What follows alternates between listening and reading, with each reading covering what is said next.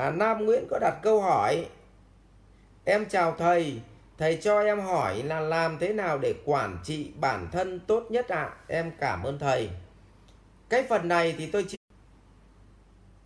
Trong con người chúng ta Mà theo đạo Phật Thì trong con người chúng ta có hai phần Phần thứ nhất là phần bản ngã Phần thứ hai là phần tự ngã hay còn gọi là tự tính của nó. Tôi lấy ví dụ thế này. Khi bạn cũng là một à, cũng là lấy đồng, bản chất nó đều là phân tử của đồng.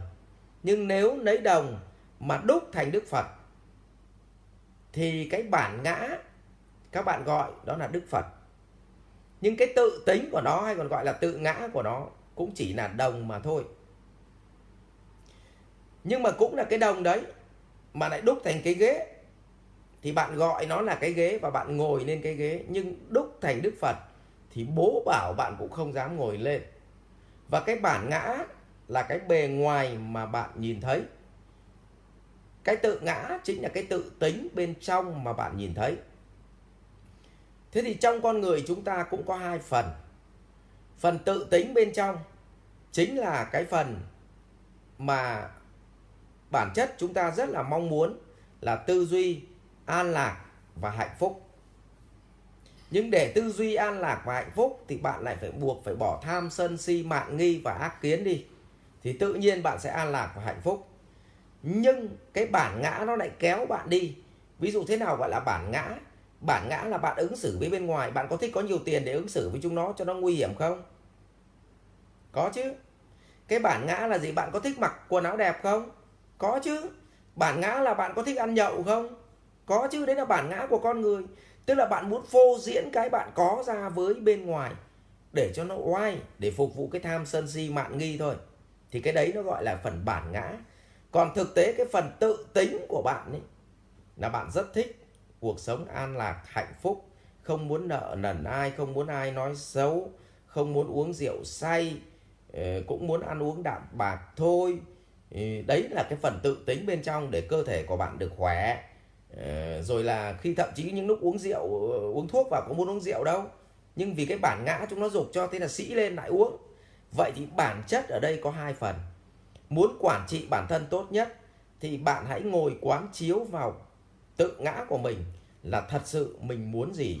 Và hàng ngày mình hãy tập trung làm những thứ mình muốn để cho mình an lạc và hạnh phúc. Đừng vì ai cả mà làm mất đi cái giá trị của bản thân thì như thế là bạn biết quản trị bản thân tốt, chứ không phải là câu chuyện là quản trị bản thân tốt, nhất là có nghĩa là bạn phải tránh người này, tránh người khác. Tức là bạn vẫn gặp, vẫn tùy thuận, vẫn làm việc với mọi người, nhưng bạn biết ai mang lại giá trị cho cái tự ngã của mình thì mình sẽ chơi thân với người ta. Như vậy gọi là chi kỷ với người ta. Còn ai mà họ luôn lôi kéo mình đi đến cái chỗ xấu thì mình chỉ chơi với người ta theo kiểu xã giao. Còn ai là người mà làm cho cuộc sống của mình nó thêm gì phần phong phú, thì đấy gọi là nhóm bạn chơi. Như vậy chúng ta mới chia làm chi kỷ bạn chơi và cái nhóm xã giao. Thì muốn vậy, bạn quản trị được bản thân thì bạn phải nhìn thấy sâu cái tự tính của mình, điều gì làm cho ta an lạc. Chứ không phải là bạn tìm đến ăn chơi và vui một lúc xong rồi buồn chính vì vậy trong một con người, đức phật nói là có ba cái cảm xúc luôn luôn tồn tại trong con người. Đó là một là vui, hai là tĩnh lặng, và ba là buồn.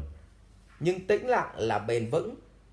Nhưng con người ta thì thường hay chạy như thế này, buồn thì họ danh, họ họ họ họ gọi là dãy dụa để thoát ra khỏi cái buồn. Tĩnh lặng thì họ tìm cách làm sao ạ? Chạy ra khỏi sự tĩnh lặng để tìm đến cái niềm vui. Nhưng niềm vui ấy vốn dĩ ngắn, chẳng tay ga nó vui đây nhưng là buồn. Tôi vừa nói chuyện với các bạn đây, nhưng một chút nữa nó là quá khứ. Cho nên cái niềm vui ấy nó chỉ là quá khứ, nó chỉ là ảo ảnh, thoáng qua trong phút giây thôi. Cho nên cái người mà hiểu cái tự tính chính là người ngồi được trong tĩnh lặng lâu nhất họ tự ngồi, họ tĩnh được tâm mà họ không cần phải tha lực nào, tức là cái lực bên ngoài tác động, mà họ vẫn vui. Thì đấy với là người trí. Cho nên, chúc bạn hãy quản trị bản thân không phải bằng cái gì cả, mà hãy nhịn tự tính của mình và quản trị cảm xúc của mình luôn ở trạng thái tĩnh lặng. Không vui quá, không buồn quá. Nếu có ngồi một mình, thấy vui trong lòng, thế là được, chứ không phải tìm đến là cô gái cô ấy cho bú miếng, hay là thằng khác là nó cho chén rượu, hay là nó cho mượn cái xe máy thì mình cảm thấy vui. Thì điều đấy gọi là vui trong tha lực. Ngồi một mình thế này cũng vui mà đúng không bạn? Và chúc bạn quản trị được thời gian thật tốt và hạnh phúc. Rồi cảm ơn bạn. Em chào thầy, em sắp ở Nhật về, em lo lắng là khi em về không biết sẽ tìm công việc nào phù hợp với mình. Em thích kinh doanh, nhưng chưa từng làm bao giờ, thầy tư vấn cho em với ạ. Yeah. Thế thì ở đây là tôi chia sẻ với em thế này, điều gì khiến em thích kinh doanh? Câu hỏi đầu tiên bạn phải trả lời nhé. Điều gì khiến em thích kinh doanh? Em thích tiền hay thích vì đó là cái cơ hội để em khẳng định bản thân hay đó là vì em thích đứng ở trên nhiều người tức là em phải làm rõ cái đấy tôi vừa nói về cái cái cái cái cái bản ngã và cái tự ngã ấy, cái tự tính bên trong bạn ấy, là thật sự là bạn phải biết bạn muốn gì từ cái kinh doanh. Ừ. Thế còn nếu mà bạn không biết cái gì từ chỗ kinh doanh thì bạn chỉ thích nó nửa vời xong rồi bạn sẽ bỏ đi khi gặp khó khăn. Đấy là câu chuyện đầu tiên. Câu chuyện thứ hai giả sử bạn trả lời và bạn thấy thực sự bạn đam mê kinh doanh thì có hai cái công cụ rất cần thiết mà bạn phải làm được. Một là tôi nhắc bạn, kinh doanh là khó khăn đấy. Phải vất vả. Tức là bình thường bạn làm nghề khác thì chiều bạn có thời gian bạn chơi thể thao. Nhưng làm kinh doanh giai đoạn 1 trong 10 năm đầu là bạn gần như phải bỏ các thú vui khác.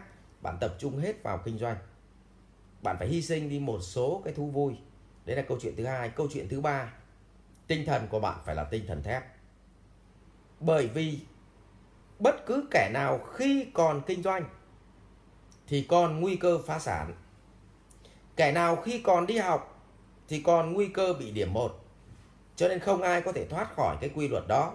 Vậy nếu như bạn đi làm kinh doanh thì khi mà gặp khó khăn thì là lúc tinh thần của bạn phải là tinh thần thép nhất, bạn phải cứng rắn nhất bởi nguyên tắc đồ thị của doanh số đi lên thì thường tinh thần của thằng chủ doanh nghiệp đi lên. Nhưng mà vấn đề là khi đồ thị nó đi xuống của doanh số, mà tinh thần của thằng chủ doanh nghiệp nó phải tinh thần thép, nó phải đi lên cơ. Thì đấy mới là vấn đề. Cho nên bạn hãy hỏi xem là khi bạn buồn cái gì, bạn buồn mấy ngày. Kẻ làm được kinh doanh khi gặp vấn đề, nó chỉ buồn loáng thoáng chứ. Tức là vài phút thôi, xong nó nó bình thường ngay, nó rất là bình tĩnh còn cái đã cái loại mà buồn năm, sáu ngày rồi thì là tôi nói với với anh chị là nếu mà làm kinh doanh đồ thì nó đang xuống dốc, mà buồn năm, sáu ngày thì đi rồi. Nhưng mà người Việt Nam mình hay xem phim Hàn Quốc. Cho nên cứ thấy nó buồn là đi uống rượu. Thế là một số anh CEO cũng học đòi là thấy nó buồn mình thì đi uống rượu. Nó buồn là nó đi uống rượu là trong phim ông ơi. Còn mình buồn mà mình đi uống rượu là mình toi phim. Đấy. Thế thì như vậy là tôi muốn chia sẻ với bạn như vậy. Thì bạn quay trở lại, bạn xem thật sự là cái tự tính của bạn này là bạn muốn gì từ kinh doanh? Câu chuyện thứ hai, bạn có đủ hội tụ hai cái yếu tố để bạn chấp nhận cái cuộc chơi đấy không? Thì hãy vào chơi. Còn nếu bạn chấp nhận hai cuộc chơi đấy và đam mê tin tôi đi, dứt khoát bạn sẽ làm được. Không 5 năm thì 10 năm, không 10 năm thì 15 năm kiên định sẽ đi được. Đấy, bạn nhé. Chúc bạn thành công. Rồi ạ. À. Học viện Doanh nhân CEO Việt Nam cảm ơn bạn đã quan tâm theo dõi chi tiết về các chương trình huấn luyện của thầy Ngô Minh Tuấn và Học viện Doanh nhân CEO Việt Nam xin vui lòng truy cập website sao vn e hotline 0986776622.